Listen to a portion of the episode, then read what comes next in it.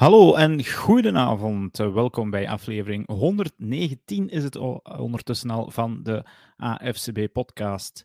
Um, uh, we ja, sorry. Valse start. Uh, aflevering 119, ik was even afgeleid. Uh, uw podcast voor alles wat NFL, uh, college voetbal, CFL, BAFL, alles wat voetbal in de lage landen aangaat. Daar is deze podcast voor en daar zijn we er voor u. Het is een um, dinsdagavond dat we dit opnemen. Er is ook nog een WK voetbal. Binnen een week zijn we daarvan af en kan iedereen zijn neus weer volledig richten op de NFL, want de playoffs komen eraan. In het collegevoetbal komen de bowl games eraan. Uh, het is de mooiste tijd van het jaar die eraan komt. Dus nog even volhouden en we zijn daar vanaf en we kunnen ons weer focussen op wat uh, echt belangrijk is. Ik ben vanavond uh, niet alleen. Um, voor wie aan het meekijken is, en dat mag je natuurlijk doen, zoals Peter de Stoop, die er elke week bij is. Je kan meekijken op YouTube en op Facebook. Uh, voor wie mij op Twitter zou volgen, kan via uh, dat kanaal ook kijken, maar zo, daar verwacht ik niet veel mensen van. Um, maar u kan gerust altijd comments geven, dan kunnen wij het zien en kunnen wij er eventueel iets op zeggen. Um, dus ja, met mij Jens. Goedenavond, Jens. Hey, dag Dirk. Goedenavond. Sorry. Jens is onze uh, resident, een van onze resident college uh, volgers. Uh, en ook Vikings-fan. Um, ja, maar dat betwijfel ik nog ieder weekend. ja, oké. Okay, nee, nee. later daarover meer. voor wie aan het meekijken is, onderaan uw scherm ziet u Chris. Dag Chris. Dag Dirk, goedenavond. Ja, Chris is een minder bekend gezicht of stem voor wie elke week zou luisteren, maar voor wie al jaren um, voor ja, de twee en een half jaar dat we dit doen, uh, zou volgen, heeft hem al enkele keren gezien en of gehoord. Uh, Chris is onze resident Broncos van. Uh, ook daarover later meer. en gewoon allround NFL-kenner. Ook goedenavond aan Michel Angelo, die in de comments zit. we gaan van start. Zoals gewoonlijk starten wij met het nieuws. En ik heb de beide heren voor de podcast al zitten warm maken met een vraagje. Uh, het is een soort raadseltje, maar wat is er 700 miljoen dollar waard, maar tegelijkertijd ook 12 en 27? Iemand een idee? Ik denk dat ik nog een half uur van deze podcast zou kunnen gebruiken om het, om, om te beginnen aan. Ik, ik was aan het denken in de richting van teams in de top 5, allee, die nu in de top 5 van de draft zouden moeten gaan. En de combined record, en dat was 11-28, dus dan kom ik er ook niet. Dan ben ik op die 700 miljoen beginnen kijken. En wist ik het eigenlijk ook echt niet uit te volgen. Dus ik, ik weet niet waar dat je die statistieken van gehaald hebt, maar Google zegt ze ook niet, of stond ze ook niet. Ja, het is... Ja, Chris, heb jij een idee trouwens? Of... Volgens mij is dat de besparing die gemaakt is Justin Fields draft in uh, 2019. of 2020. Uh, ja, fijn. Dus ja, jullie zitten, ik zal niet zeggen in de buurt, maar um, het is uh, de 700 miljoen en ik heb, er, ik heb het afgerond, het is eigenlijk 705 is het samengetelde hoeveelheid van de contracten van Russell Wilson, Deshaun Watson en Kyler Murray. Drie uh, quarterbacks uit de NFL. En als we dan die 12 en 27 daarnaast zetten, dat is uh, de combined records van die drie teams. Um, dus ja, ik, ik, zou eens willen, ja, misschien al willen polsen. Ja, uh, valt het nu dit jaar op dat er een paar overpaid quarterbacks zijn en zou dat gevolgen hebben voor bijvoorbeeld een, een, een, Lamar Jackson die nog een contract moet krijgen. Want er zijn er toch een paar die dus langs de ene kant voor 250 miljoen spelen en een losing record hebben. langs de andere kant dan de Mike Whites, Brock Purdy's, die voor een appel en een ei spelen en hun team eigenlijk wel op sleeptouw nemen. Um, oh, goeie vraag. Maar het is wel duidelijk dat er veel overpaid quarterbacks zijn. Ik denk dat Russell Wilson misschien nu wel het beste voorbeeld is. Ik zou Chris daar meer over laten vertellen, denk ik. en dat heeft inderdaad wel zijn impact, want allee, je babbelt over Lamar Jackson. Ik had dit weekend een discussie over Jalen Hurts. Die kan bijna ook in aanmerking komen voor een contractverlenging. Hoeveel geef je die man? En voor hoeveel jaar? Dus het zijn allemaal wel zaken die terug naar boven zullen beginnen komen, eenmaal dat echt money time is ook voor die teams die nu net ook nog beginnen denken aan een contractverlenging. De, de, de vraag is soms ook, moet je het hen geven? Hè? Want iedereen heeft het altijd zo wat gekregen wat ze vragen eigenlijk. De, iedereen, uh, en Aaron Rodgers, ik heb die nu... Ja, misschien had ik die er ook moeten bijzetten, uh, maar als Packer-fan zijn. Want dan hadden we nog een um, mooi, mooi hoger getal gekregen. Maar, 150. Ja, 150. Dus dat was misschien net iets minder indrukwekkend, maar het is maar voor drie jaar. Uh, ja, uh, ik, ik, ik, ik begin toch te twijfelen. Het, bijvoorbeeld in Jalen Hurts, het zou hem bijvoorbeeld sieren. Dat hij zegt, ja, ik, ik moet er geen 50 miljoen hebben, geef mij 35 of 40 en stek de rest van dat team. Zie je dat iemand, of zo, Jalen Hurts of Lamar Jackson uh, zeggen, Chris? Bah, ik denk dat zijn van die zaken die dat Brady wel een paar keer heeft gedaan in het verleden. En dat is toch altijd goed uitgedraaid. Ja. Ik, ik denk dat het er vooral van afhangt of dat die, die spelers het gevoel hebben dat ze dicht bij een Super Bowl zitten. En of dat die uitsparing voldoende zou kunnen zijn om ze nog net die speler aan te trekken die ze erbij willen. Dus in die zin zie ik dat nog wel gebeuren, ja. ja. Maar of dat nu veel impact gaat zijn van die, die mindere seizoenen, van die spelers die je net opzomt, uh, ja. Ik denk dat de competitie toch altijd wel genoeg omzet draait om te rechtvaardigen dat de toppers verdienen wat de toppers verdienen. Ja, ja maar toch, allee, ik, ik, ik, het voorbeeld van Brady is heel goed eigenlijk. Hè. Soms komt het voor, want uh, stel dat je 10 miljoen kan uitsparen, dat kunnen, dat is bij wijze van spreken, maar dat is gewoon zo, kunnen 10 spelers zijn. Of, of twee heel goede, of twee goede spelers drie mediumspelers. En, en als er blessures vallen, zoals dat nu wel eens gebeurt, kan je wel eens uh, nog iemand zelfs nog betalen.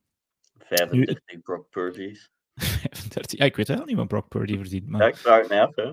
Het, zal, uh, het zal niet veel zijn, als, als Mr. Irrelevant in ieder geval. Nou goed, um, waarschijnlijk nog meer dan ik verdien. Maar dat is bijzaak. Um, het was eigenlijk een bruggetje naar, want wij bekijken elke week uh, wat blessures uh, als deel van het nieuws. En gisteravond tijdens Monday Night Football uh, pijnlijk kon zien, Kyler Murray die zo'n non-contact injury oploopt. Men vreest voor een um, torn ACL. Is dat niet al bevestigd? Zou kunnen dat het al... Alles wees erop in ieder geval. Um, maar ja, dat, hij, is, is een van die drie eigenlijk, van die, die, grote contracten, wat dan dit jaar eigenlijk dus niet opbrengt. Uh, het seizoen lijkt dus voorbij voor de, de Cardinals, alhoewel dat ze nog niet officieel zijn uitgeschakeld. En het erge van een eh, ACL, Michiel Angelo, of Michiel Angelo zegt hier inderdaad bevestigd, dus ja, die ACL die is er, of niet meer. Um, ben ik even mijn draad kwijt. Uh, dus ja, hij loopt zijn blessure nu pas in december op, wat dan meestal ja, de, de 10 maanden, 11 maanden hersteltijd, dan haalt hij het begin van volgend seizoen ook niet.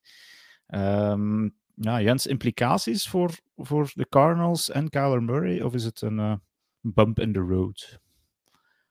Um, bump in the road. Ik denk dat sowieso als die quarterback uitvalt, dat je dan niet echt meer een bump in the road kan, uh, kan doen. Nee, wel, voor dit seizoen zal het waarschijnlijk toch niet zo heel veel meer uitmaken. Um, ik weet niet, hun record niet vier keer gewonnen, negen keer verloren is al. ja. Dus ja, die halen waarschijnlijk geen playoffs meer. Uh, en dan voor volgend jaar, een belangrijke beslissing, wat doe je ermee? Ik zou het eigenlijk zelf niet weten. Ja.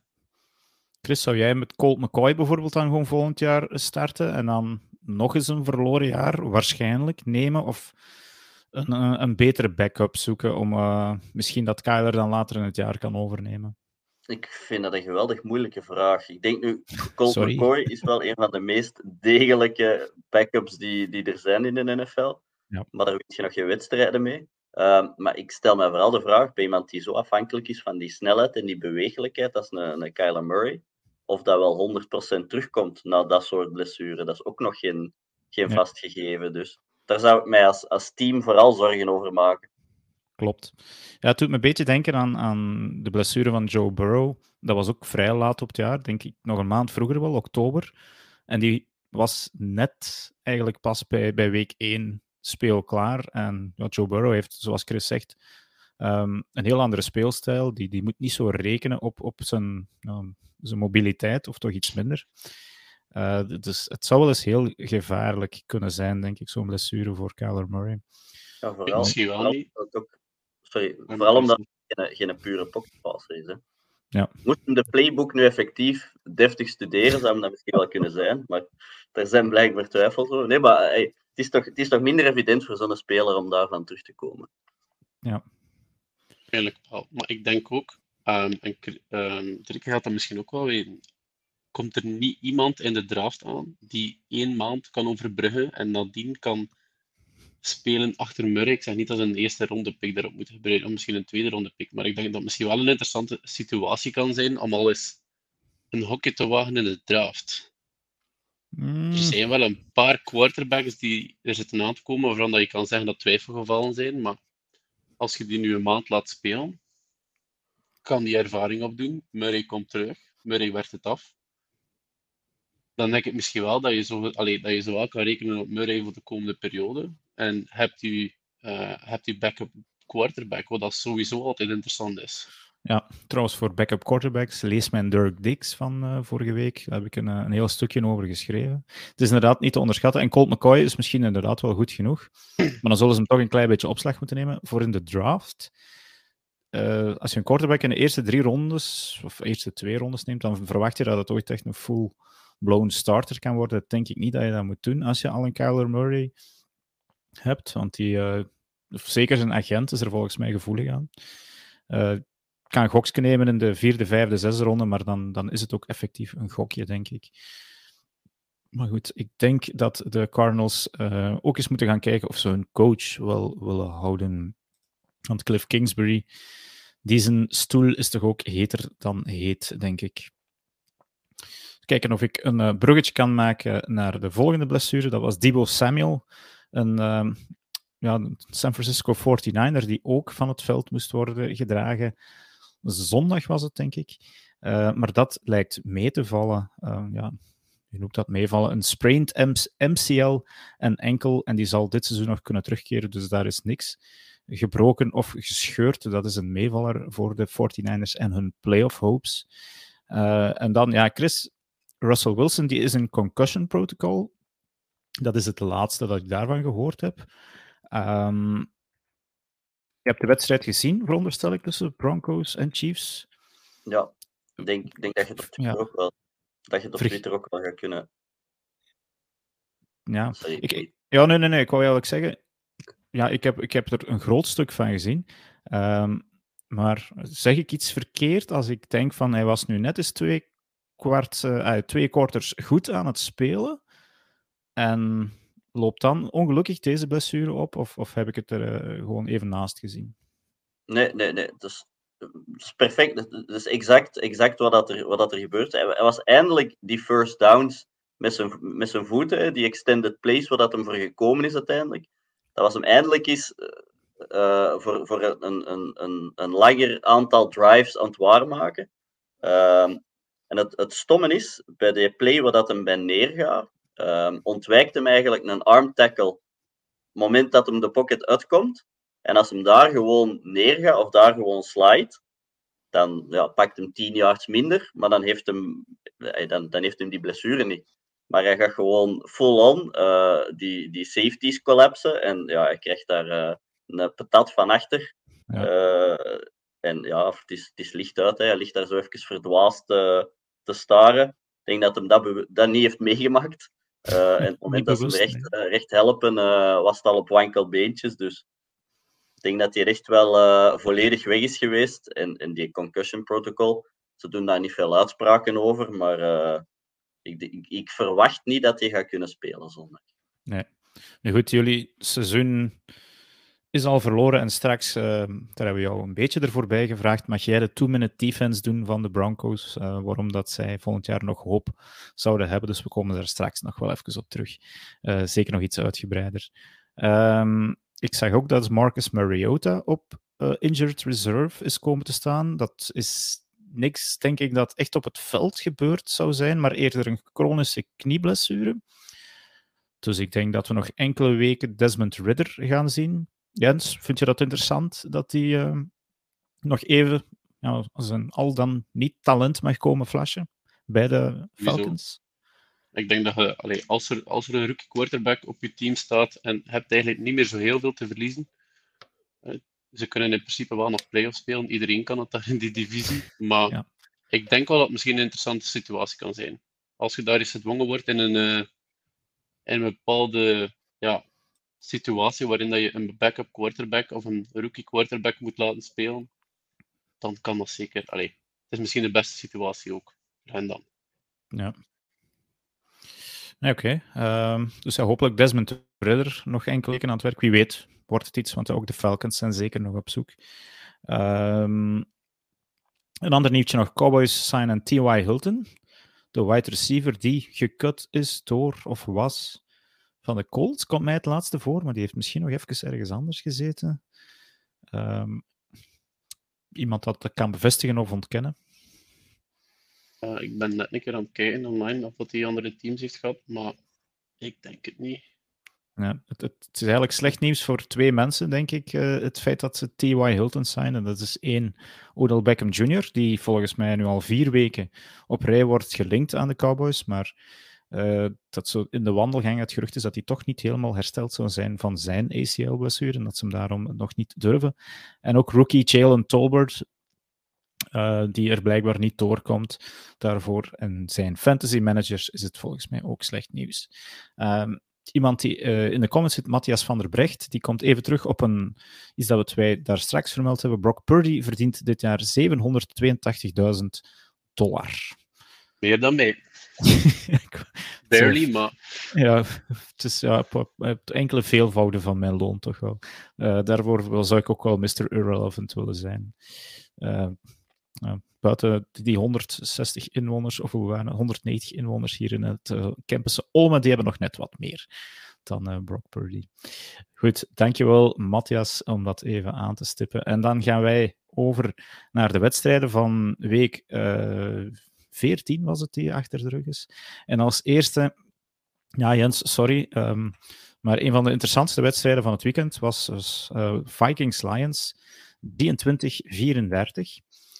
gaan het eerst even over de Vikings hebben, dus je mag volledig uh, losgaan. Uh, dat wilde niet. Ja, heb, heb ik het, correct gezien? En ja, de stats zeggen dat misschien ook wel. Dat het geen slechte wedstrijd was van de Vikings offense, of van de passing offense toch zeker? Al niet. Ja, Kirk Cousins had meer dan 400 yards. Ik denk dat je dat niet als een, uh, allez, van een slechte offensieve match kunt spelen. Nee. Um, alleen heb ik het gevoel dat het soms te, ja, desondanks die 400 plus yards, had, waren er momenten waarvan ik toch ook dacht van, het was misschien nu... Ja, het kon beter. Ik kan nu geen specifieke prijs voor mij, voor mij halen. Ik heb de wedstrijd niet meer opnieuw willen bekijken. Maar allee, ik weet nog tijdens een match dat ik wel een paar keer het gevoel had van dit was misschien niet de beste keuze of er zat misschien meer in. Ja. Nu goed, ja, het, ik, ik zeg dan specifiek passing offense, want ik zag uh, Justin Jefferson 11 catches voor 223 yards maar geen touchdowns. Hoe dat, dat is kunnen gebeuren, dat, dat vraag ik mij dan af. Maar daar steekt fel tegenaf uh, Dalvin Cook, 15 rushes, 23 yards. En één, uh, één touchdown wel, maar ja, dat is toch niet om Weinig. over naar huis te schrijven. Ja. Het gebeurt wel af en toe dat je van uh, Dalvin Cook minder rushes ziet. En dat is dan als we natuurlijk gaan, gaan focussen op de paas. Ja, het, het is ook wel logisch misschien uh, dat ze meer naar de passing gaan, want uh, Detroit dat wel, uh, heeft wel wat mensen voor, vooraan staan. Ook met de offensive line, die iemand zei het 40% van hun starters kwijt was. Dat is gewoon twee man die, die, die niet speelden. Um, zit je daar met Harrison die niet speelt en Bradbury, de center. Er zijn eigenlijk al twee belangrijke puzzelstukjes in een running game en het is niet onlogisch dus dat Jefferson zoveel jaar had, of dat Cousins dan 400 plus jaar had, en dat Dalvin Cook dan net eigenlijk bijna het omgekeerde heeft. Ja, oké. Um, de Vikings, ja, ik heb ook een paar weken geleden een stukje geschreven, en ik weet niet of dat je dat kan, en, en ja, we gaan er even een, een, een, een, een, een stat bij halen. Ja. Dat de point differential van de Vikings, dat die op min 1 staat momenteel. Uh, en ik, de andere toppers, wie, wie aan het meevolgen is op Facebook of YouTube, kan dat zien. De Eagles hebben plus 138, de Bills 100, plus 132, de Cowboys plus 131 en de Kansas City Chiefs plus 86. Dat zijn alle teams met meer dan 10 wins. De Vikings min 1. Uh, Jens, ligt het probleem bij de Vikings op de defense en krijgen ze gewoon te veel punten binnen? Duidelijk. Ja, ik, de grafiek was dat ze allez, in de game komen naar boven dat ze vier of vijf matchen op rij meer dan 500 yards op defense tegenkrijgen, ja, dan, dan verwacht je eigenlijk al bijna alles van je offense om, om ook maar punt, maar ja, of overwinning te krijgen. Dus ja, alles, alles valt in staat met die defense. Um, het is ja, allee, ze hebben lang gezegd: bend, don't break. Af en toe is het nu al wat break geworden um, en te veel bend. Dus je, je hoopt eigenlijk dat het uh, allee, nou, dat van het team die meespeelt in de playoffs, wat dan nu waarschijnlijk wel zo zal zijn, dat die, uh, allee, dat die ook gewoon aan defense bepaalde stops kunnen maken. En ze hebben af en toe wel eens bepaalde uh, stops kunnen maken tegen de Jets, is dat waar het gebeurt. Maar je moet eigenlijk niet hopen op een defense, of een goede fourth quarter defense, om eigenlijk de eerste drie quarters die niet goed waren, goed te maken. Dus daar, ja, daar spant het schoentje vooral van de, van de Vikings. Ja. Nu een andere vraag. De offense doet het heel goed. Uh, ik denk dat de meeste van die stukjes volgend jaar zeker ook gaat blijven.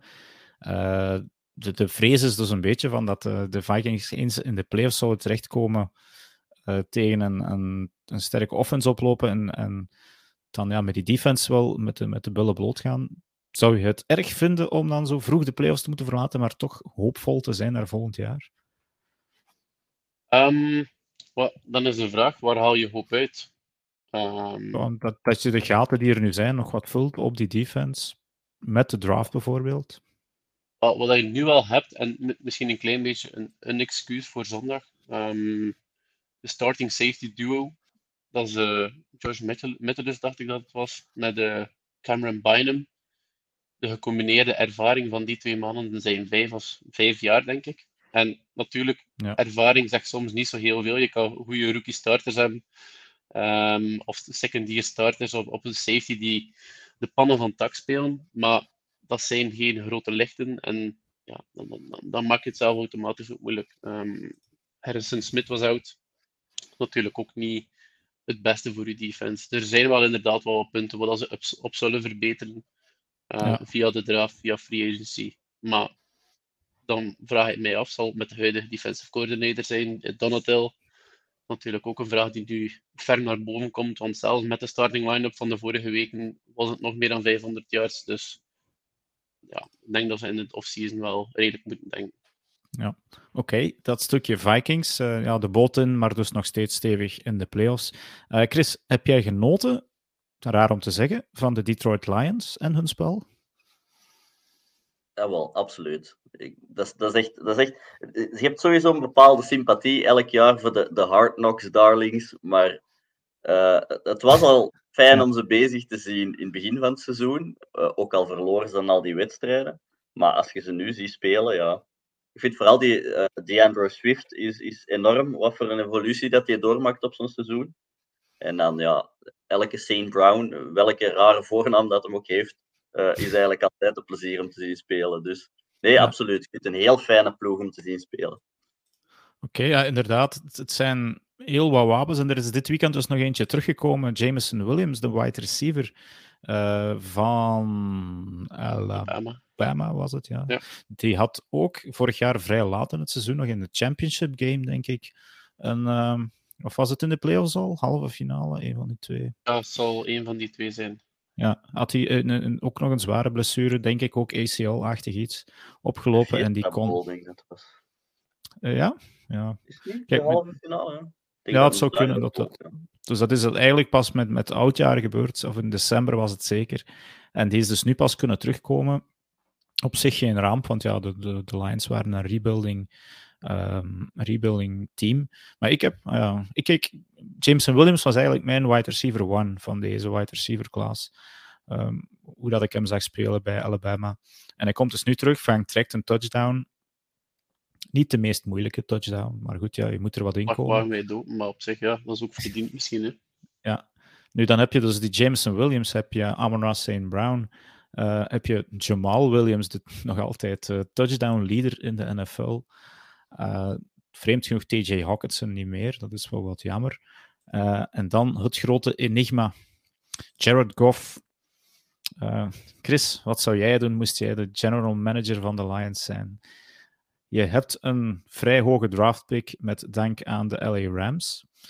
Ga je daar de vervanger voor Goff draften? Of denk je van, hmm, het is misschien onze, onze Super Bowl window komt eraan. En ik zou nog wat op defense kunnen gebruiken, want ze krijgen nog wel elke week 20 punten in de boot. Moest ik, moest ik nu puur op eh, de emotie gaan, dan zou ik zeggen, geef die jongen een contract voor het seizoen dat hij nu speelt. Maar als Ja. je kijkt wat hij al heeft klaargespeeld op de seizoenen dat hij tot nu toe gespeeld heeft in de NFL, dan denk ik als je de kans hebt op eh uw volgende franchise quarterback, dat dat niet Jared Goff gaat zijn, maar dat dat de speler is die gaat de draft al. Nu, ik heb wel niet echt veel zicht op eh, wat dat er qua QB-materiaal in de draft zit, dus eh daar laat ik aan jullie oordeel over. Maar als die erin zit, die next franchise QB, dan zou ik toch niet twijfelen. Maar dan gaan we direct over naar Jens. Ehm, Jens, de, de Lions draften op dit moment denk ik op de, op de vierde plaats. Vierde plaats. Dus, ja. dus dan We zitten spreken daar de eigenlijk, ja. we, zijn, spreken eigenlijk over. eh, die zullen ook inderdaad wel voor een. eh, Bears, die normaal gezien niet. nee, Seahawks, ja, ook daar Ja. zou je emotie al dan niet waarschijnlijk kunnen wel. laten Waarschijnlijk spelen. gaan die wel voor QB. Ja, QB. als ze, als ze waarde zien, natuurlijk. En, en, Ja. en dat is het dan eigenlijk vooral waarde. Ehm, eh, het zal niet Bryce Young zijn, die is first QB off the board. Ehm, allee, ik weet dat er een, onlangs een, eh, een mock draft was die Will Levis als eerste van de QB's eh, zag verschijnen. Dat zal niet gebeuren. Ik weet niet waarom dat Mel Kiper dat gedaan heeft, maar ik denk dat hij misschien wel nog moe was Aandacht. Ehm, aandacht of misschien stirring the pot. En dan ja, vraag ik mij af, wil, wilde met die allee, toch echt valuable pick CJ Stroud of Will Levis nemen? Ik, ik Mhm. weet het niet. Want ik zie hier Matthias van der Brecht, die zegt CJ Stroud is een mogelijkheid voor de Lions. Maar ik vraag me een- dan af, pak je dan niet gewoon Jared Goff 2.0? Want ook pocket passer, eh, CJ Stroud helemaal weinig of niks in de run game. ik ben nog niet. Ik kan compleet verkeerd zijn, hè, en ik vind het niet erg als ik verkeerd daarin ben, maar ik ben niet 100% overtuigd van, van CJ. En ook nog niet van Will, omdat we het van Will nog niet gezien hebben, eigenlijk, als Will Levis dan. Van, van Will Levis hebben we het amper kunnen zien dit jaar. En gaan we eigenlijk enkel af op het feit dat hij een enorme high ceiling heeft, wordt ver- vergeleken met Josh Allen. Ehm, dus die kan het misschien ook wel worden, maar ik ben persoonlijk niet overtuigd om met mijn vierde pick, stel dat ik de Lions GM ben, om, om voor een quarterback te gaan. Dus misschien dan Ja. toch ofwel verder gaan met Goff. We geven hem een contract van misschien twee jaar. Ik denk dat dat zeker wel kan.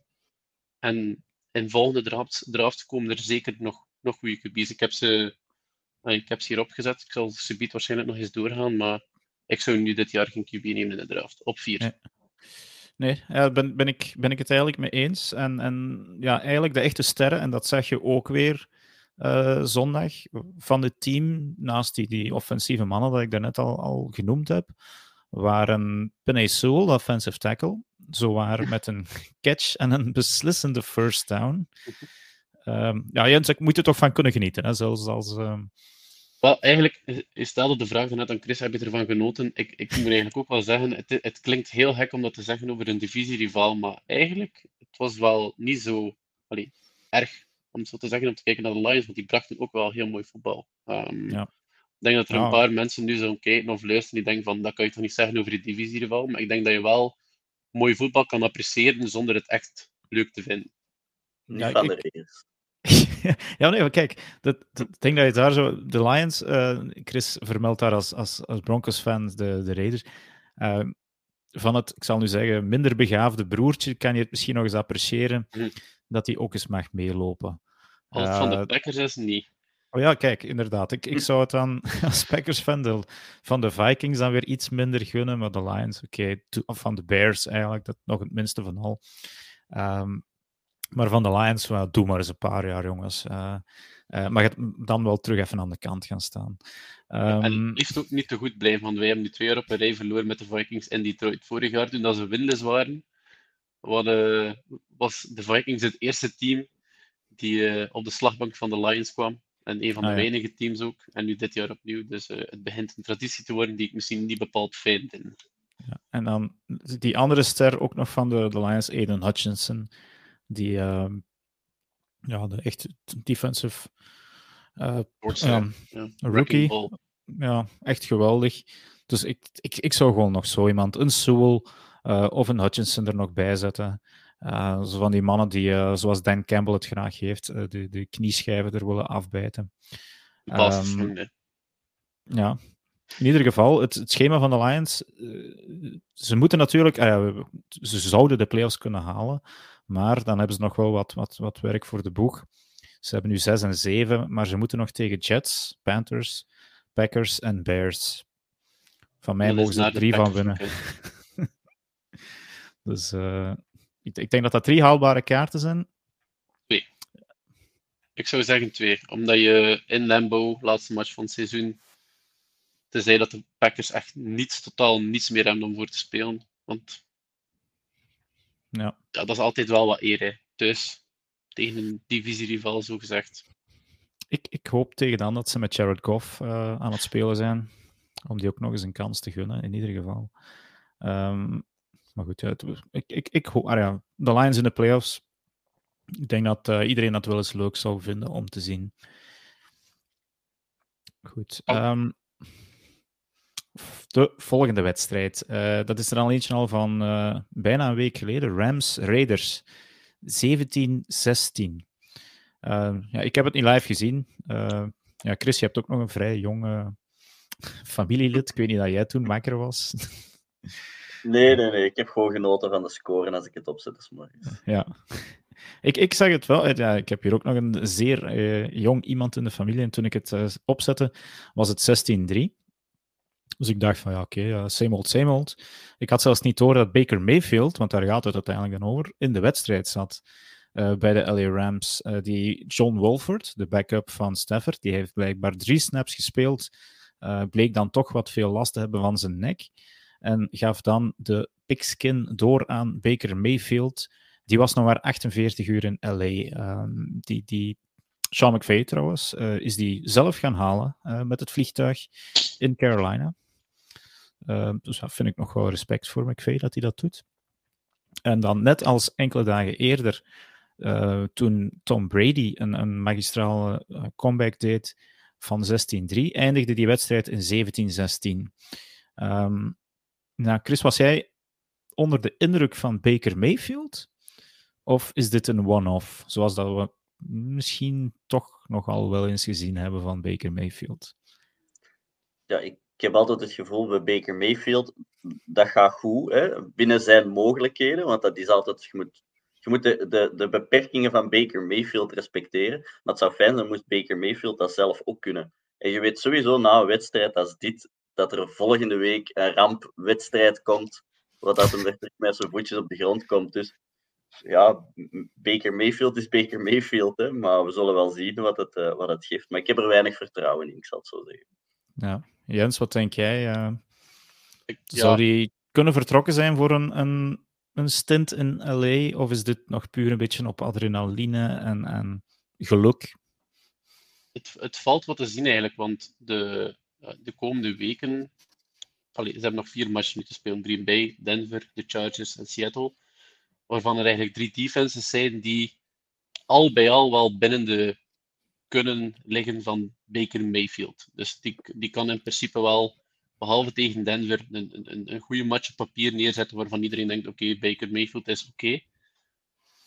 Denver zal misschien een, iets beter referentiepunt zijn. Um, maar ja, ik, ik, denk dat je het nooit weet met Baker. Inderdaad, zoals Chris zegt, volgende week kan het op zich een even grote ramp zijn als dit, deze week een succes. En eigenlijk was het ook maar een, een, een succes. Uh, op de laatste twee drives. Hè, want ja, in het begin ja, zagen we ook wel wat zaken die meer beker waren. Goed, hij, hij, was nog maar een paar dagen in Los Angeles, hè, dus op zich is het toch al vrij indrukwekkend. En ik, ik, ik noem er de factor geluk. En dat is twee keer veel naar boven gekomen. Eén keer, en ik vraag me af of die man nog steeds op de roster staat van de Raiders, maar Jerry, Jerry Tillery, um, de verdediger van de Raiders. Uh, de Raiders hadden net um, uh, Baker Mayfield, sorry, gesackt. En wat doet die Tillery? Die slaat de bal uit Baker Mayfields handen. Vlaggetje in de lucht, 15 yards, unsportsmanlike conduct en een first down. Qua idioterie kan dat tellen. Uh, en dan ook nog, ja, hij werd ook nog geholpen door een uh, 26 yards pass interference foul. Nu, En daar is een klein beetje discussie, ah ja, discussie niet, maar het valt mij, ik, ik, keek dan vroeger heel veel college, en voor wie het niet zou weten, in college is pass interference standaard gewoon 15 yards, penalty en een first down. Uh, vorige week Tom Brady ook, tijdens die comeback, die heeft er één keer een pass interference penalty, krijgt daar 44 yards voor, omdat het een spotfoul is. Uh, Jens, welke van de twee prefereer je eigenlijk van die regels? Of wat denk je, is het fair, die 15 yards? Of, of moet het echt een spotfoul uh, zijn? Ja, nee, het hangt, het hangt wel af van, van hoe dat de fout gebeurt. Maar allee, je ziet het veel gebeuren dat de bal onnoemelijk diep wordt gesmeten. Veel te kort. En de wide receiver houdt zich een klein beetje in. Cornerback loopt tegen hem. En dat is natuurlijk een zeer zware fout voor eigenlijk iets dat de cornerback, zal ik zeggen, niets kon aan doen. Maar je zag het gewoon van mijlen ver aankomen. Dan is 15 jaar misschien toch een iets betere judgment. Maar aan de andere kant, ja, natuurlijk, als jij, als jij die fout zodanig diep maakt en je wordt er maar 15 jaar voor bestraft, ja, wat houdt je dan eigenlijk tegen om ja, van die uh, diepe passes er gewoon eruit te halen door die, door die, door die man ja, te tackelen zoals dat, uh, allee, zoals er geen morgen bestaat. Dus ja. het, het, hangt wel af. Ik denk wel dat die, allee, de spotfile ergens op zijn plaats is. Um, Zeker in de film, mag wel. Hou je hoofdje gewoon er wat bij. Wees bewust van waar dat je staat op het veld als cornerback, als wide receiver. Maar natuurlijk, ja. ja valt wat te zien. Het, het lijkt part of the two-minute offense te zijn. Dat je een paar keer een bal gewoon diep gooit, zoals al je zegt, en dan hoopt dat er een penalty uitkomt. Dat het meer een strategie is eigenlijk dan een, een echte penalty. Nu, je ziet in de Army Navy ook. Dit, uh, ja? Ja, ik denk dat er evenveel pass interference calls waren als completed passes in de game. Twee. dus ja, dat, dat kan een, inderdaad een tactiek zijn op zich. Om gewoon die bal zodanig diep te smijten als je weet dat toch je wide receiver die, die penalty kan uitlopen. Ja, dat is dan weer typisch aan de Army-Navy game natuurlijk. Hè. Run, run, run. Uh, ja. In ieder geval, uh, de, Chris, de Rams wat moeten ze nu doen eigenlijk? Want ik vond het verrassend dat zij Baker Mayfield net van de waiver haalden. Maar het zal dan toch wel met iets in het achterhoofd zijn. Uh, is, is het om hem als backup, backup achter Stafford te houden? Of is het als. Ja, je hebt nog een paar mogelijkheden. Contingency plan voor als Stafford op pensioen zou gaan? Of is het gewoon om hem nu op te pikken, terug te treden en de compensatory pick die er dan voor zou krijgen, terug in handen te nemen? Alhoewel, ja, Rams, fuck them picks. Maar ja, wat denk je? ik moet zeggen dat mijn eerste gedachte ook wel was uh, contingency voor, voor Stafford. Ik ben er nog niet van overtuigd dat hij volgend seizoen nog uh, vo volledig in elkaar hangt. Uh, ik, heb, ik heb het gevoel dat Stafford richting, richting pensioen is aan het gaan. Nu, voorlopig is dat nog maar een gevoel en het moet allemaal nog bevestigd worden. Dus in dat opzicht is Mayfield misschien nog niet de slechtste, slechtste plan B dat je kunt hebben als je met zijn voeten op de grond kunt houden. Um, maar ja, ik moet zeggen, ik, ik weet niet wat dat, waar dat jullie de Rams hadden geplaatst uh, bij de, de rankings hmm. voor het seizoen. Maar ik denk dat weinig mensen deze total collapse hadden, uh, hadden voorspeld bij de Rams. Ik had, hem, ik had ze top 5 wel, denk ik. Nog niet, niet helemaal van boven meer, ja. maar toch wel ja, ergens, ergens bovenaan. Hè, als verdedigende Super Bowl champion Terwijl, het enige verlies dat ik echt, echt zag was op de O-line een beetje. Maar ja, dit had ik inderdaad ook zelf niet, niet kunnen voorspellen. Um, dan, uh, Chris, ja, misschien uh, favoriete punching back. De uh, Raiders vergooien toch wel eigenlijk een kans om alsnog in de playoffs terecht te komen. Want ja, zij zaten min of meer in een, in een opwaartse beweging. ja, vergooien het nu dan in die laatste twee minuten. Uh, ze zijn mathematisch nog niet uitgeschakeld, maar uh, ja, heb je er dan plezier in? Zo de Raiders die, die, die om niet te zien verliezen? Uiteraard niet. Ik supporter voor, voor voetbal, niet tegen een ploeg. Maar ja, nee, dat is. Um... Eerlijk blijven, hè? de Raiders moeten kapot. voilà. okay. Nee, uiteraard, uiteraard is, is, ja, het, is, het is gek hoe ze er elk seizoen in slagen om zo uh, op twee derde van het seizoen nog een, een, een reeks van, van wedstrijden. Echt veelbelovende wedstrijden. Dat je echt denkt van, hier zit iets in in die ploeg. Uh, en ja, het, het, is gewoon altijd wachten tot het moment dat kaartenhuisje weer in elkaar valt. Het is, het is nu al het derde seizoen op rij dat ze het op die manier doen, ja. Kaartenhuisje, denk, denk dat was dat, was dat een pun intended of niet? Zeg nog eens? Nee. Car, ja, kaartenhuisje, was het pun intended of niet? nee, ik zei, er, ik zei er nog achter, het moet heel frustrerend zijn om Derek Carr te heten. Ah ja, ja, oké. Okay. in ieder geval, ja, we, gaan, we gaan binnen een paar weken denk ik ook dat zij uitgeschakeld zullen zijn in de playoffs. En dan hoop ik dat we Laurens er terug eens bij hebben. Dan mag hij op twee minuten komen verdedigen waarom dat het met de Raiders volgend jaar wel goed gaan komen. Dus we gaan uh, aan de Raiders vandaag niet veel woorden meer vuil maken. Uh, een andere interessante wedstrijd dit weekend uh, tussen twee teams die mogelijk playoff bound zijn: Dolphins en Chargers. Um, Frans zag het hier vorige week al donkerbruin in. Hoewel dat de Dolphins een beter record hadden dan de Chargers, dacht hij dat zijn favoriet, de, mini, de, de nieuwe Marino, Justin Herbert, het ging halen van zijn Tua Tonga Valoa en zo geschieden. 17-23 voor de Chargers. Dus ja, dat, dat roept wel wat vragen op. De Dolphins twee keer op rij verloren. Nog wel stevig in de playoffs, maar ja, het, zal hen toch niet goed doen. Um, Jens, is er zand in de machine in uh, Miami? Of is het uh, ja, paar keer nu twee weken op rij verloren en we komen dat wel te boven? Zand in de machine vind ik misschien nu al een heel streng oordeel over een team dat net verloren heeft tegen de 49ers en tegen de Chargers. Op zich, ja, Chargers hadden een thuisvoordeel, maar in LA betekent dat niet zo gigantisch veel. Maar toch, alleen speelt tegen Herbert. Uh, ik denk dat van overal volgende week zal afhangen hoe dat ze reageren tegen de Bills. Dat kan, allee, zal waarschijnlijk ook wel een los zijn, maar het hangt af van hoe dat ze ook spelen in die los. Want gisteren was het, oh ja, tegen de Chargers was het niet, niet heel mooi. Um, of toch, Tua, Tua toonde geen, geen al te best. Denk. Ik denk dat hij wat 35% van zijn passes complete had. Uh, hij was 10 voor 10 completions, 28 pogingen, 145 yards en een touchdown. Uh, maar ik, ik zou het een van de slechtste wedstrijden van zijn carrière durven noemen, eerlijk gezegd. Dus het was, het was niet geweldig. Uh, en had nog wel Tyreek Hill, die een, een goede wedstrijd speelde, maar Jalen Waddle werd dan in de tank genomen door de Chargers. Run game was er niet echt, dus ja de Dolphins hadden eigenlijk geen kans om, om dit te winnen, alhoewel dat de score lijkt dat ze nog dicht in de buurt kwamen. Maar ja, we blijven een beetje in die eh, AFC West, nu met de Chargers, die op een playoff plaats komen. Gun je het hen dan wel? of is het... Ja, wel, om heel eerlijk te zijn, hoe kun je dat die mensen niet gunnen? Die hebben jaar na jaar, seizoen na seizoen, hebben die de mooiste ploeg van heel de NFL. Als ze ooit in Hollywood een NFL-ploeg willen, willen casten, dat zijn gewoon de Chargers. Op papier zijn die geweldig, elk seizoen. En elk seizoen is het wachten tot, tot, ja, tot dat kaartenhuisje dat weer invalt. Uh, hoe, ze het, hoe ze het soms flikken, ik snap het soms zelf niet. Uh, ik ben het even kwijt hoe het exact gegaan is. Afloop vorig seizoen, uh, reguliere seizoen. maar ze slagen er gewoon elke keer in om, om ernaast te grijpen.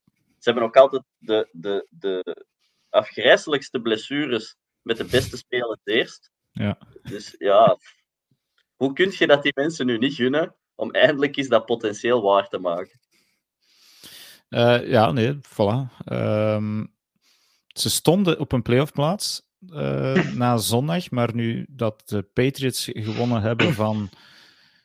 Ik ben even kwijt tegen wie dat die gespeeld hebben. Um, Patriots Cardinals toch? Tegen de Cardinals, ja, juist met die blessure van Kyler Murray. Eh, hebben de Patriots die playoff plaats ingenomen, maar wel met eenzelfde record, 7 en 6. En er zitten nu, eh, ja, we gaan dat straks bekijken, drie AFC East teams in. Dus er gaat nog wel iets, iets, iets, iets sneuvelen. Um, goed, ja. Jens, jij nog een mogelijkheid dat de Chargers dit nog gaan verchargeren? Dus zoals Chris zegt, uh, via nog wat blessures, want die hebben er wel wat. Of het gewoon zoals vorig jaar, en het is gebeurd toen in een overtime uh, game tegen de Raiders. Ja. Die, als die op een tie zou eindigen, waren allebei de teams in de playoffs. en de Raiders hebben dat niet laten gebeuren toen. Uh, ja. Dus, wat, dus wat denk jij, Jens? Zou jij de Chargers, zie jij ze in de playoffs terechtkomen? ik denk dat je er altijd rekening mee moet houden dat ze het verchargeren. Ehm, maar in principe valt hun speelschema wel mee. Het is een ideaal schema wel om het te verchargeren, maar als we nu even wat, een klein beetje vertrouwen geven aan die ploeg, denk ik dat dat moeilijk is. Ze spelen nog tegen uh, Tennessee thuis in Indianapolis. Kan misschien wel iets moeilijker zijn, primetime ook. Ehm, maar tegen Los Angeles dan ook, allee, tegen de Rams, Broncos. Het schema allee, is ideaal gediend om het te verchargeren of om het te, allee, goed te doen. Maar ik neig naar het goed doen. Ja. Andere jaren is nu ook terug. Dus dat is ook wel belangrijk hè, voor Herbert. Ja, andere jaren speelden ze het klaar om, om tegen een heel slecht Jaguars-team te verliezen, bijvoorbeeld. En, en dan zo dus een playoff plaats te vergooien. Het is inderdaad soms ongelooflijk hoe ze dat presteren. Um, zonder fans dan nog eens in het stadion. Het gebeurt ook nog eens. Um, maar goed, wij hopen dus dat de Chargers. Ik, ik, hoop het ook. Dat de Chargers toch eens in de playoffs gaan terechtkomen. Um, als ze die zevende plaats zouden vastpakken, zouden ze tegen de Chiefs of de Bills spelen. Ja, wie, wie wil dat nu eigenlijk niet zien? dus ja, Chargers, wij duimen voor jullie. Dat waren de drie wedstrijden van afgelopen weekend die we wat naderbij willen bekijken. En ja, er, zoals elke week hebben we dan nog wat talking points die we willen bekijken. En naartoe een beetje aan de hand van het uh, playoff schema. Want we naderen tot op ja, vier weken van het einde, is het nu zeker. Uh, de playoffs. Tijd vliegt en het is stil aan money time. Dus als we het dan ergens over hebben. Uh, en iets wat ik al enkele weken zeg. Uh, zowel de Seahawks als de Giants zijn aan het terugvallen. De Seahawks zijn gewoon al uit de playoff picture gevallen. En de Giants uh, hangen er nog net in met hun 7-5 en 1, net als de Washington Commanders. Um, Chris, zijn die twee teams for real playoff teams? Of um, ja, toch maar niet voor Giants en, en Seahawks een beetje de Cinderellas van het begin van het seizoen? Ja, de, de, Seahawks vind ik wel het, het ultieme Cinderella-team. De Giants, help mij nog eens tegen wie die afgelopen weekend hebben gespeeld. Die speelden tegen de Eagles en kregen daar het pak slaag van hun leven, moet ik zeggen. Ja, inderdaad. Zelfs Minshew mocht spelen, dus dat wil veel zeggen. Klopt. Ja, ja, Giants zie ik, zie ik eigenlijk ook niet meer, uh, zie ik er eigenlijk ook niet meer van, van terug, terug te boven komen. Dus uh, nee, eigenlijk als er, uh, als er nog, nog twee ploegen uitgaan, zijn het inderdaad de Giants en de Seahawks.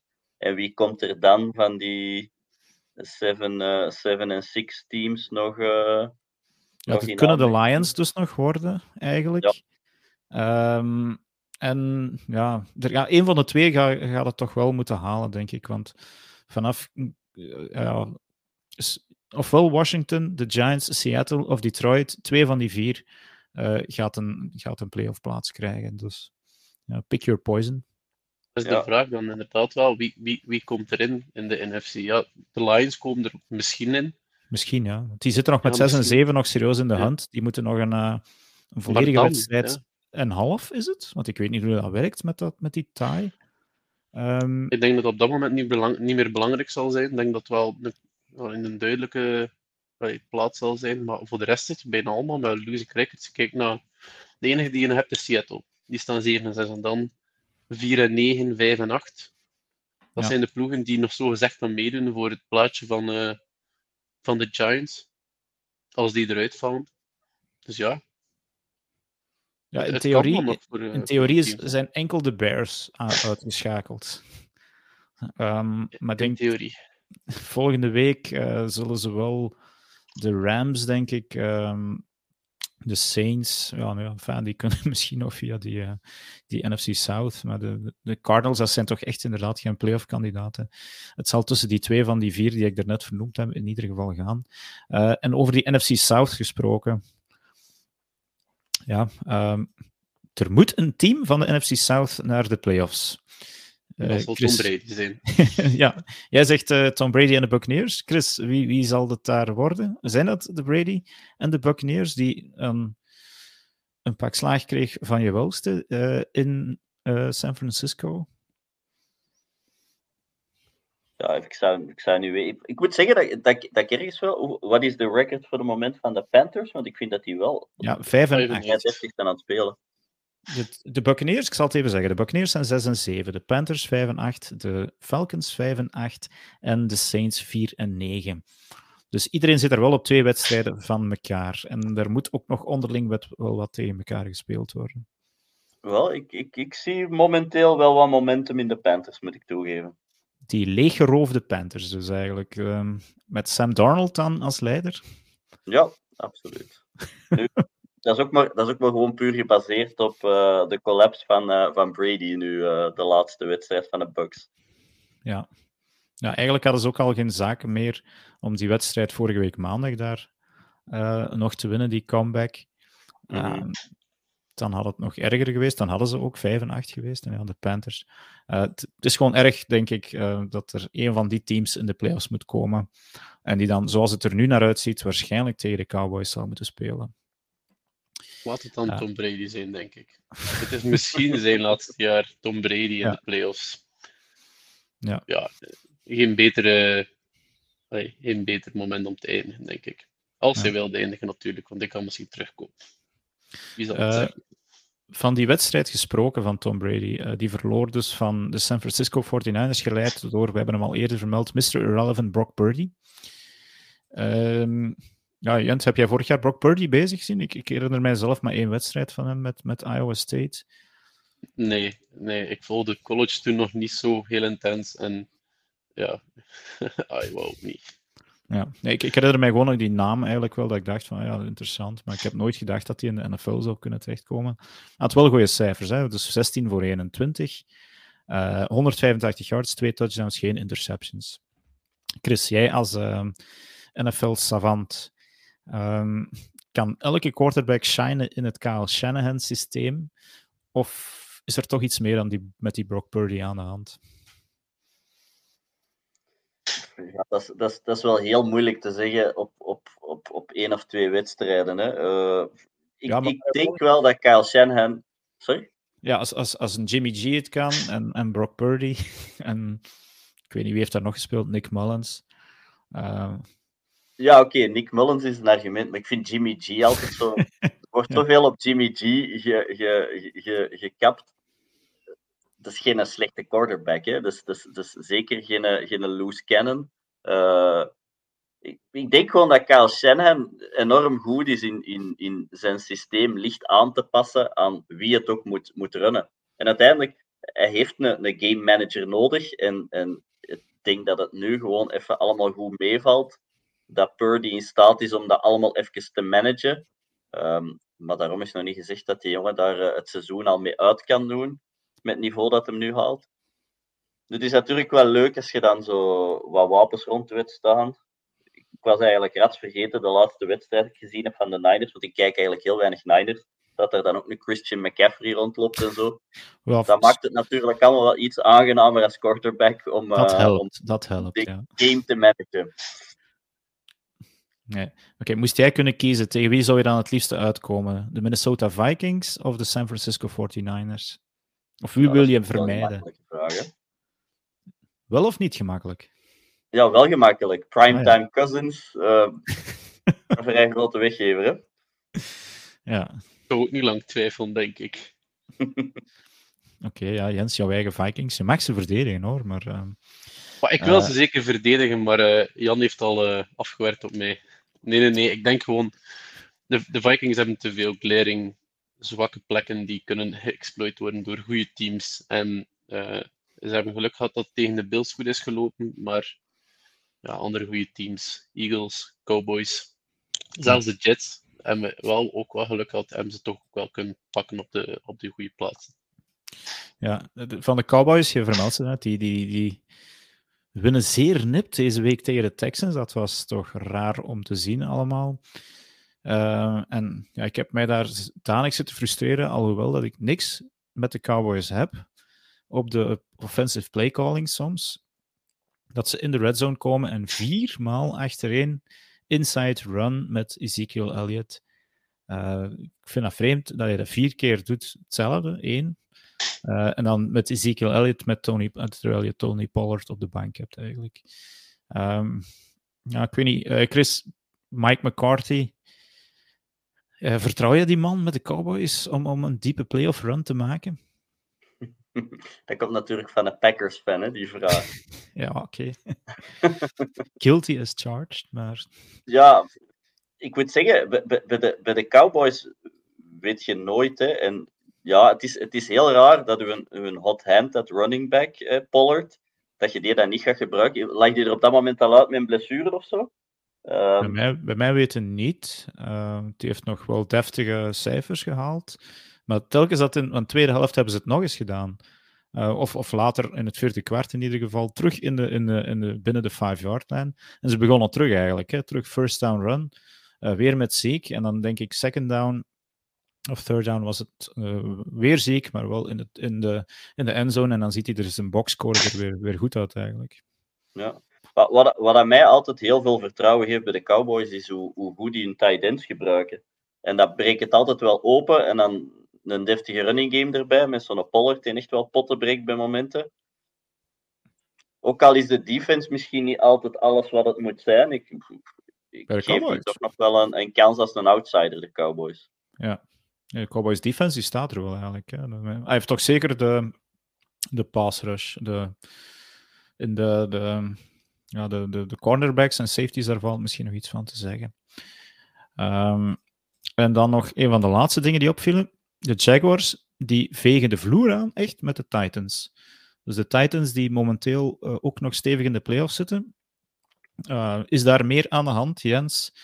En, en maken misschien de Titans zelfs nog kans op een playoff plaats. Of um, ja, is het, want het was een goede wedstrijd weer van Trevor Lawrence.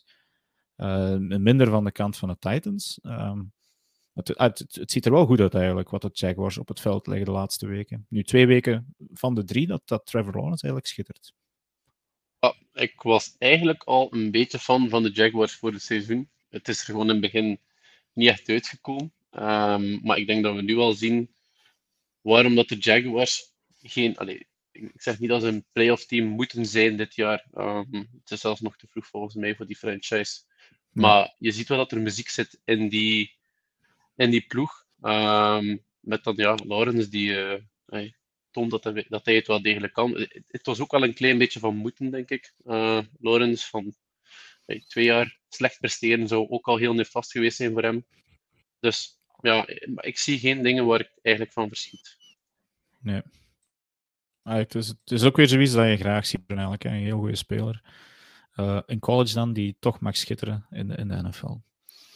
Goed, dat waren een beetje onze talking points van... Uh, ja, verder er zit wel wat, wat volk. Hè. Zelfs die Zay Jones ziet er eigenlijk goed uit. Maar ligt het dan aan Zay Jones of ligt het aan Trevor Lawrence? Af te vragen. Mag aan Trevor Lawrence um, ja, zo, ik, hoop het. Um, in ieder geval, uh, ons segment dat uh, in de laatste helft van het seizoen steeds belangrijker gaat worden, uh, de two-minute defense. Dus daar gaan we elke week een team of meerdere teams, als die mathematisch uitgeschakeld zijn voor de playoffs, mag iemand in de podcast komen verdedigen waarom het volgend jaar wel goed gaat komen met dat team. Deze week is er slechts één team dat uitgeschakeld is voor de playoffs. En dat zijn, toevallig of niet, de Denver Broncos. Dus Chris, um, je hebt twee minuten uh, om de Denver Broncos te verdedigen. Waarom komt het in het seizoen 2023-2024 wel goed met de Broncos? Het komt niet goed volgend jaar met de Broncos. dat is niet de bedoeling, Chris. Dat was niet de bedoeling van, van een two-minute defense. Hè? Nee, we missen sowieso een right tackle en op zijn minst nog een goede inside lineman. lineman. Een running back met een beetje burst zou ook nog uh, niet slecht zijn. Al onze receivers, Sutton, Hamler, Judy, hebben totaal geen zelfvertrouwen en totaal geen vertrouwen in Russell, heb ik de indruk. Maar daar gaan we toch mee moeten doen. Nu, om het even wat positiever te draaien. Uh, onze, onze nieuwe tight end met zijn Weird Jankovic kapsel, is een top. Maar wel nog wat werk aan zijn, zijn blocking skills. Uh, Tim Patrick zou wel eens een ontbrekende schakel kunnen zijn als hij er volgend jaar terug bij is. Maar onze defense staat wel als een huis. Hè. Iedereen kan ondertussen uh, Patrick Sertain, uh, Justin Simmons, onze free safety. Um, onze pass rush die blijft eigenlijk nog vrij goed overeind nadat Bradley Chubb vertrokken is. Maar onze grote kracht, moet ik eerlijk toegeven, zit eigenlijk in het midden. DJ en Draymond Jones op de, de D-line, samen met Mike Purcell. En daarachter de beste middle linebacker tandem die er volgens mij bestaat in de NFL, Josie Jewell en Alex Singleton. En als we genoeg vinden van dat kaliber kunnen vinden volgend seizoen, dan komt het misschien toch nog wel goed. Ja, oké. Uh, is dat dan met Russell Wilson? Dat is helaas iets waar we niet onderuit kunnen, met dank aan onze geniale general manager George Payton. Ja, oké.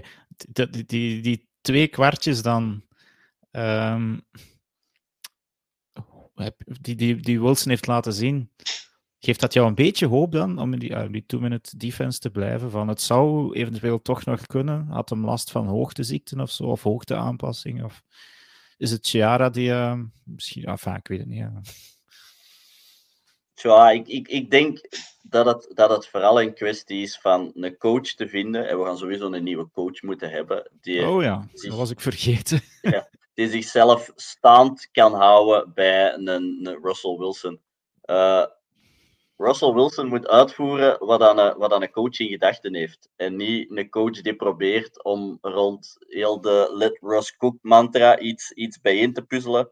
Russ is geen zuivere pocketpasser, zo simpel is het. En dan moet je hem ook niet zo proberen te gebruiken. Russ is goed als hij in staat is om, om, om plays te extenden met, met met designed runs, met, met, met uh, impromptu runs, maakt dan niet uit. Maar hij moet, hij moet wel die een balans kunnen houden. En pas als dat erin wordt gegooid, met een deftige run uh, game, dan gaat er ergens komen. Maar Hero Ball, uh, daar is hem wat te oud voor geworden, vrees ik. Oké, okay, dus aanpassingsproblemen toch nog. Um... Absoluut. Nu, het geeft een voordeel. Je moet in het tussenseizoen niet op zoek naar een quarterback. Je hebt er al één maar het nadeel is, je komt er ook niet meer vanaf. Uh, ja, bijvoorbeeld I Frans die zegt die Russ loves 60 yard bombs. I Frans, uh, je kan het misschien zien, het is een Seahawks fan die al een paar keer goed gelachen heeft. Dat weet ik uit ervaring. Met het feit dat zij Russell Wilson kwijt zijn. Um, ja, ze hebben mij nogthans gewaarschuwd aan het begin van het seizoen. Ja? Ja, ja ik, absoluut. Ik, ik, ik zit al twee of drie jaar mee op de Broncos-trein van dit seizoen gaat het ervan komen. Het heeft me zelfs al eens een, weddenschap gekost. Ik denk dat ik het volgend jaar niet meer ga doen. Misschien is dat een jinx, hè, dat ik er heb afgenomen dan als ik niet meer mee ga hopen voor de Broncos. En komt het er toch nog uit. Uh, goed, dankjewel voor die two-minute defense, Chris. Uh, dan gaan we over naar college football. Jens, dit weekend er was maar één wedstrijd Army-Navy. Uh, heb je die gezien? Of, uh, wat ik... ik heb die zelf niet gezien. Ik heb de tijd genomen om die achteraf te bekijken en ja. Uh, voordien ook wel wat opzoekingswerk te doen. Maar ay, om enkel voor de pre-game ceremonies thuis te blijven, had ik misschien even geen zin. Ja, nee, oké. Okay. Voor, voor wie het niet zou weten, Chris is een ehm, uh, ja, een, iemand van, van een landsverdediging, hoe zeg ik het eigenlijk? Ik had hier een paar woorden die niet zo proper waren, Chris, sorry. Maar... Ik zeg gewoon boefer zeggen, hè? zeg het maar. Ja, eigenlijk sabelsleper, maar... uh, dat is nog iets anders. nee, maar jij, jij, jij bent ooit in een stadion geweest, um, denk ik, hè? van Navy, was het zeker? Ja, ja, zowel West Point als, als, als Navy ja, in Annapolis. Dus het zijn, het zijn de twee ploegen van de, van de, de officierenscholen, uh, die, die elk jaar dus die Army-Navy game tegen elkaar spelen. En wat heb je geroepen toen? Go Army, beat Navy. Oké, je bent er niet voor buiten gezet toen? Nee, nee, het heeft mij wat, wat scheve blikken opgeleverd, maar er wordt allemaal wel, het is, het is allemaal wel op een studenticoze manier dat daar wordt opgevat, moet ik zeggen. Ja, in ieder geval, het was een, een redelijk spannende wedstrijd die naar overtime ging. Uh, en voor het eerst in 16 jaar de over werd dus gehaald. Dus normaal gezien is dat een wedstrijd um, met een zeer lage score. Um, ik ben nu even helemaal vergeten wie het uiteindelijk gehaald heeft, want ik heb het einde van die wedstrijd niet gehaald. Army. Army. Oké, de Army Knights. Gerechtigheid geschiet over de Navy Midshipmen. Uh, maar ander belangrijk nieuws: Caleb Williams, de quarterback van de USC Trojans, wint de Heisman Trofee. Jens. Verdiende winnaar?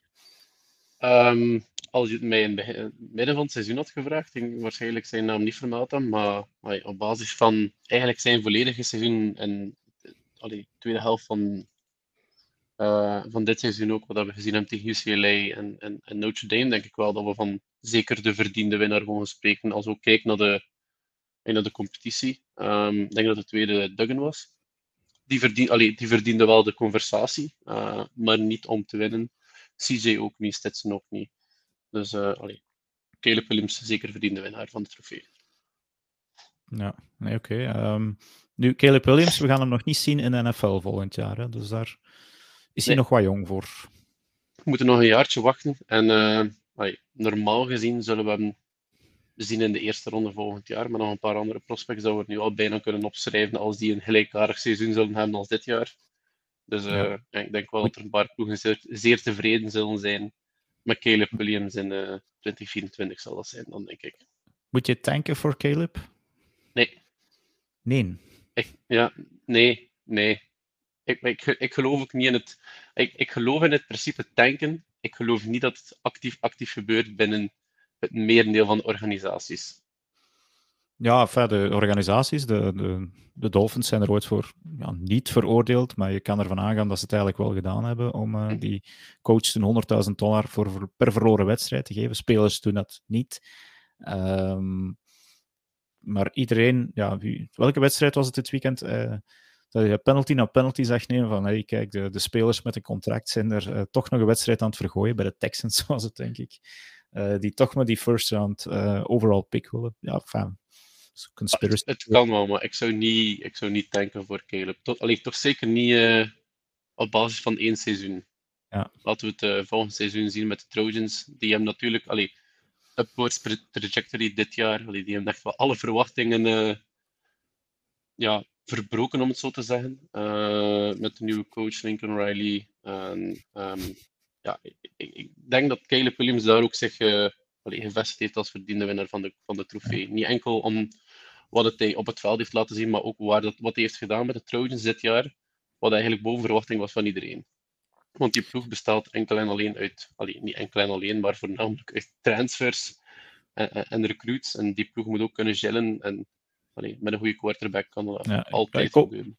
Ik hoop dat die volgend jaar inderdaad ook uh, title contenders worden nu. Yves Fransen zegt hier, laat de Broncos maar tanken. Uh, nou, dat is zeker geen steek richting Russell Wilson. Dank zijn... daarvoor, Yves. dat, zijn ze, dat zijn ze aan het doen, maar jammer genoeg is hun eigen first round pick niet. Dus, uh... Nee, ah, ja, het, ja nee. daarom. Ja, we, hebben first, we, hebben, we hebben de first round pick van de Niners. Echt? Ah, okay. Die het belachelijk goed zijn aan het doen. Ah ja, zo. Okay, ja, dat is een late round pick dan. Ja. Nou, kan, je misschien nog wel iets oppikken. Um, Goed, uh, en dan triestig nieuws, ook vandaag uh, vernomen uit college voetbal. En dat is een naam die waarschijnlijk 95% van de mensen, of misschien meer, die gaan luisteren, niet kennen. Maar we hebben vandaag moeten afscheid nemen van Mike Leach. Uh, wie is Mike Leach? Mike Leach is een, een headcoach uit college voetbal. Jens, ja, jij kent hem natuurlijk wel. Um, vertel eens iets over Mike Leach. Um, Mike Leach is wat je kan bestempelen als een cultfiguur binnen collegevoetbal, waar iedereen fan van is. Het is moeilijk om er geen fan te zijn, ook door de manier dat hij zich gedraagt in en rond het veld. Um, de headcoach van Mississippi State is er nu drie jaar, of was er nu drie jaar. Uh, is begonnen met een losing season.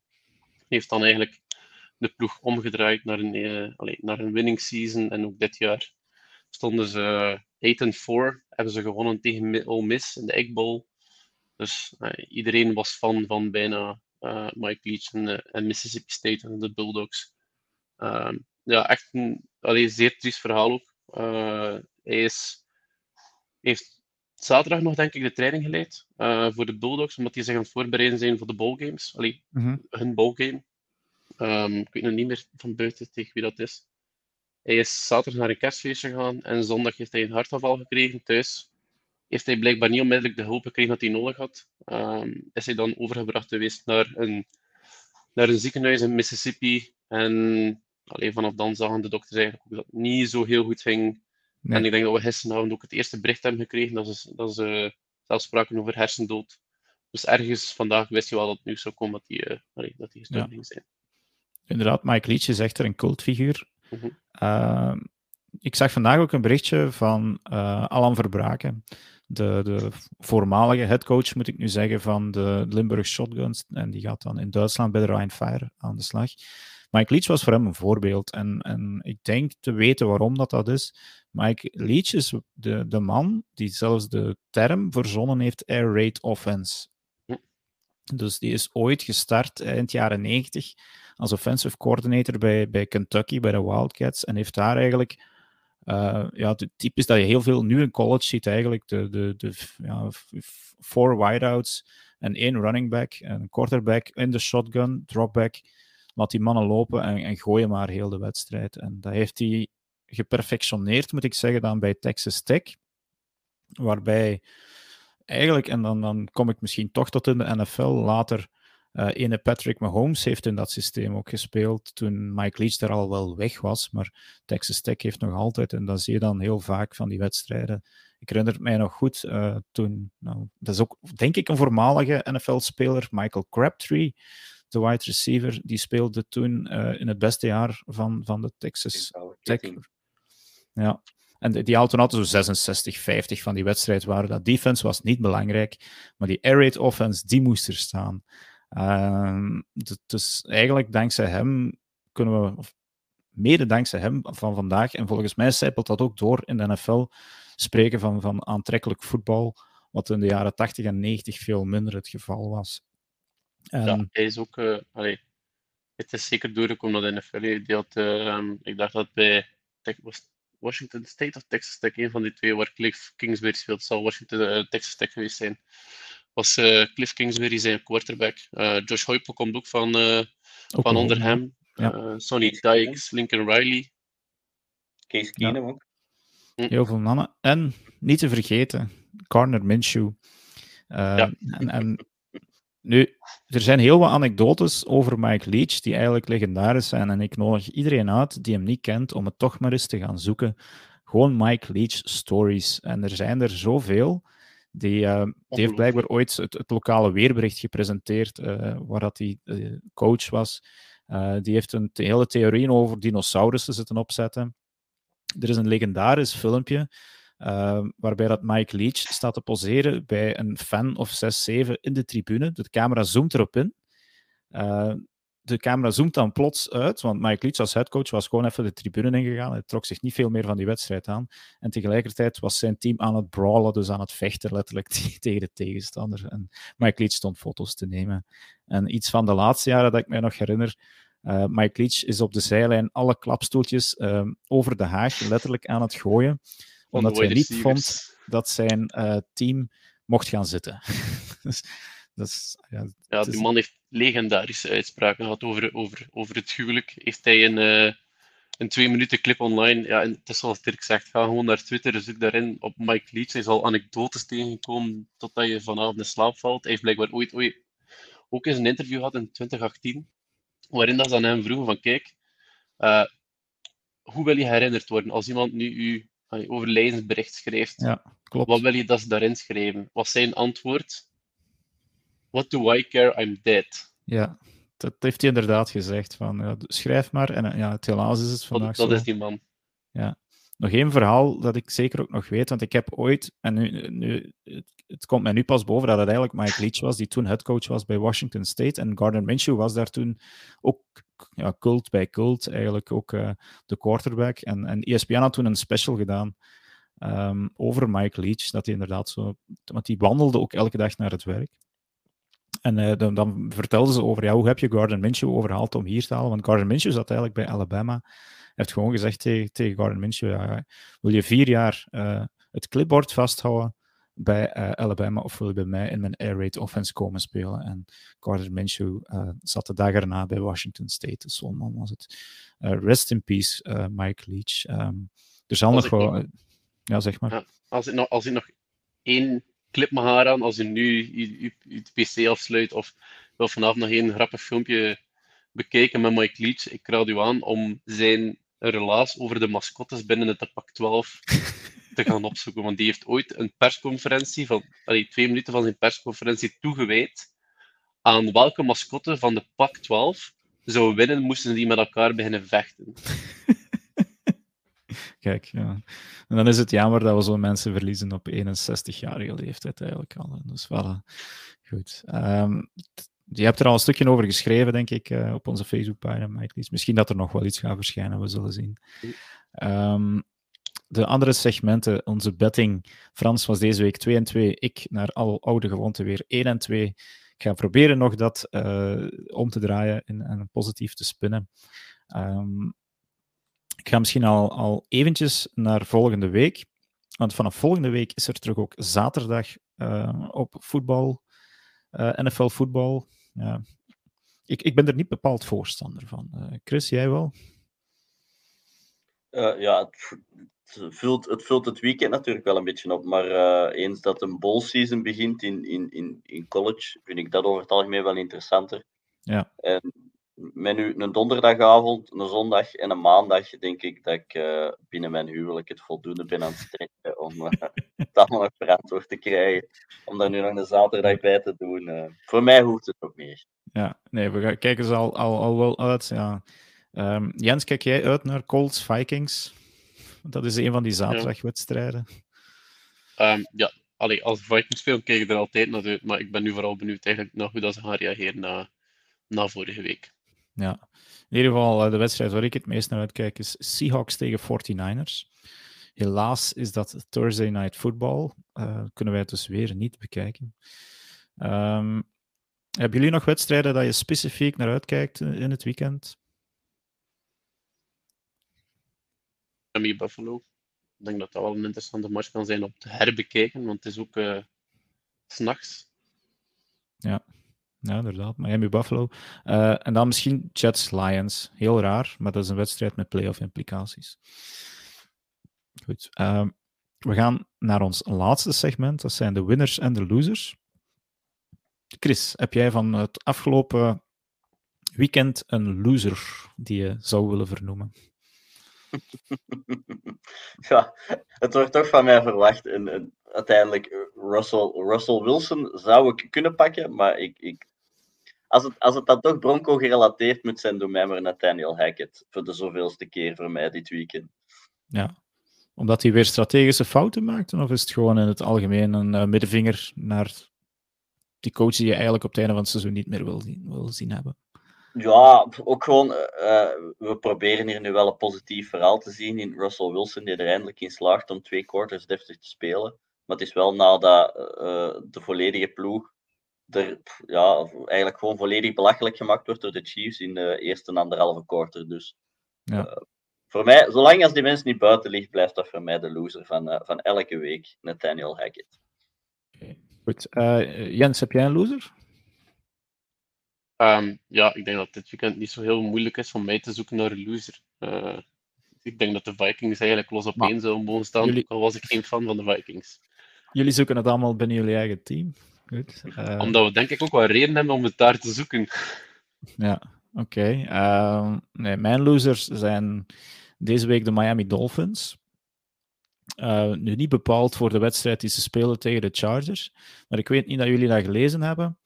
Uh, maar die, die speelde in Los Angeles. Het was daar 55 graden Celsius, dus dat is ongeveer 13 graden. Dat is iets waarbij je tegenwoordig hier in België wel van zou kunnen genieten. En die hadden er propane heaters aan de zijlijn staan, omdat ze het frisjes hadden. uh, waarom zeg ik dat ze losers zijn? Eén, uh, vind ik nog inderdaad wat kleinzierig. En twee, waar moeten die volgende week spelen? Iemand een gokje? Hallo. In Buffalo. Want daar is het altijd warm. ik weet niet wat ze daar dan gaan doen. Uh, maar het is geen goede voet.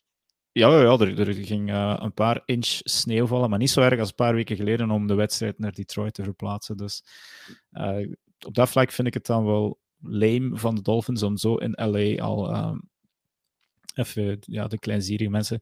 En dat is maar een beetje payback om die teams in september en oktober te bakken en te braden in hun eigen stadion.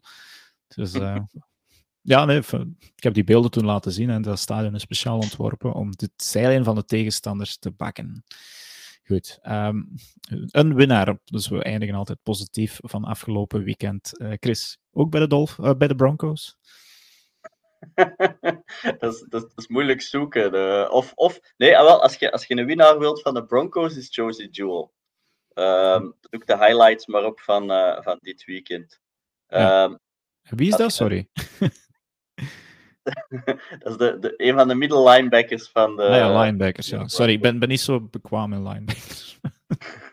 ja, ik moet, ik moet wel focussen op defensive games, hè, want er is niet veel anders. Uh, nee, ik, denk, ik, ik, ik moet zeggen, ik hoop wel, ik hoop wel nu dat de winnaars van, van deze week en de komende weken, dat het echt wel de Chargers mogen zijn. Behalve in hun laatste wedstrijd. Ja, oké. Okay. Uh, Jens, jij een winnaar? Oh, ik heb er een paar Sean Watson, dat hij zo vrij kan spelen en toch zoveel geld krijgen. Dan zijn hij voor mij in mijn ogen de winnaar. Maar anders, uh, allez, ik denk wel Mayfield. Wat die man nu eigenlijk deze week heeft meegemaakt, denk dat hij wel een, uh, misschien wel met de trofee mag gaan lopen. Ja, nee, oké. Okay. Ik, um, ik, ik ben zijn naam kwijt, um, maar bij de 49ers. Ja, nee, iemand anders. Bij de 49ers uh, was er een verdediger die heeft een interception gevangen van Tom Brady. En die had dan ook de cojones, of de onions, of de ballen, hoe je het ook maar wil zeggen, om na de wedstrijd, één, die bal bij te houden, en twee, die gaan laten tekenen door Tom Brady.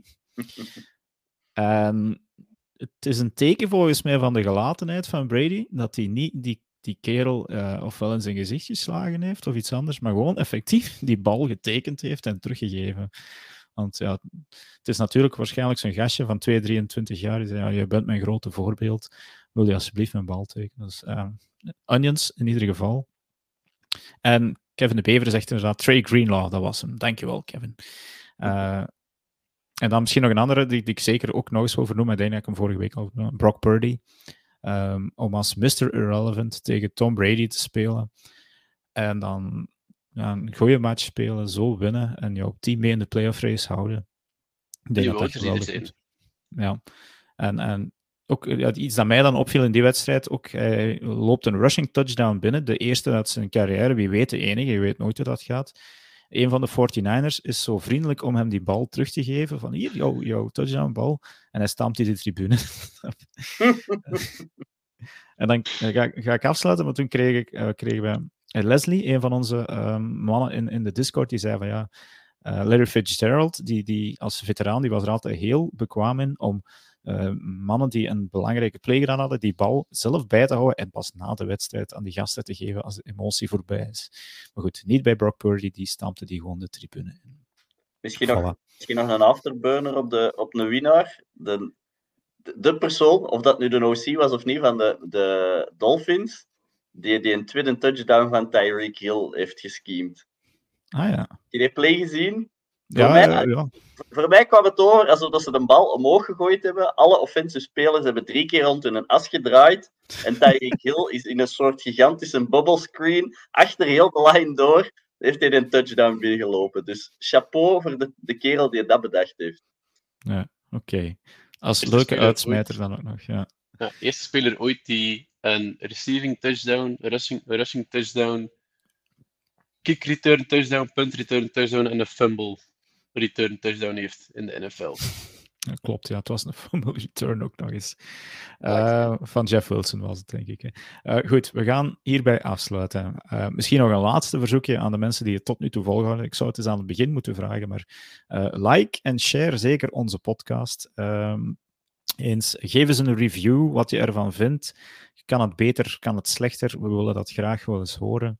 Volg ons uh, zeker ook op Discord. We hebben daar elke zondag een, een leuke bende. Um, waarbij dat je, dat je mee uh, ja, alsof je met een groep vrienden op café zit te kijken, kijken we naar NFL-wedstrijden.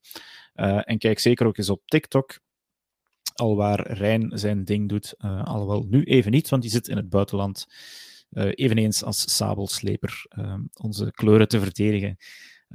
maar gaat zeker daar ook eens kijken. En bezoek ook onze website afcb, afcbelgium.com waarbij dat je regelmatig overzichten krijgt van fantasy en onze betting. Trouwens, eh, proficiat aan iedereen die in de fantasy playoffs zit. Aan iedereen die het niet gehaald heeft, volgend jaar beter. Uh, en daarmee zou ik deze podcast willen afsluiten. Chris, bedankt dat jij jouw jaarlijkse verschijning wou doen. Misschien nog eens, je weet het nooit. Uh, Jens, dankjewel ook voor jou om jouw licht ehm, te laten schijnen op speeldag 14. Goed, en dan aan de luisteraars hopelijk tot volgende week en ook aan de mensen in de comments en de kijkers die je gezien hebben. Bedankt om te kijken, te reageren en tot volgende week.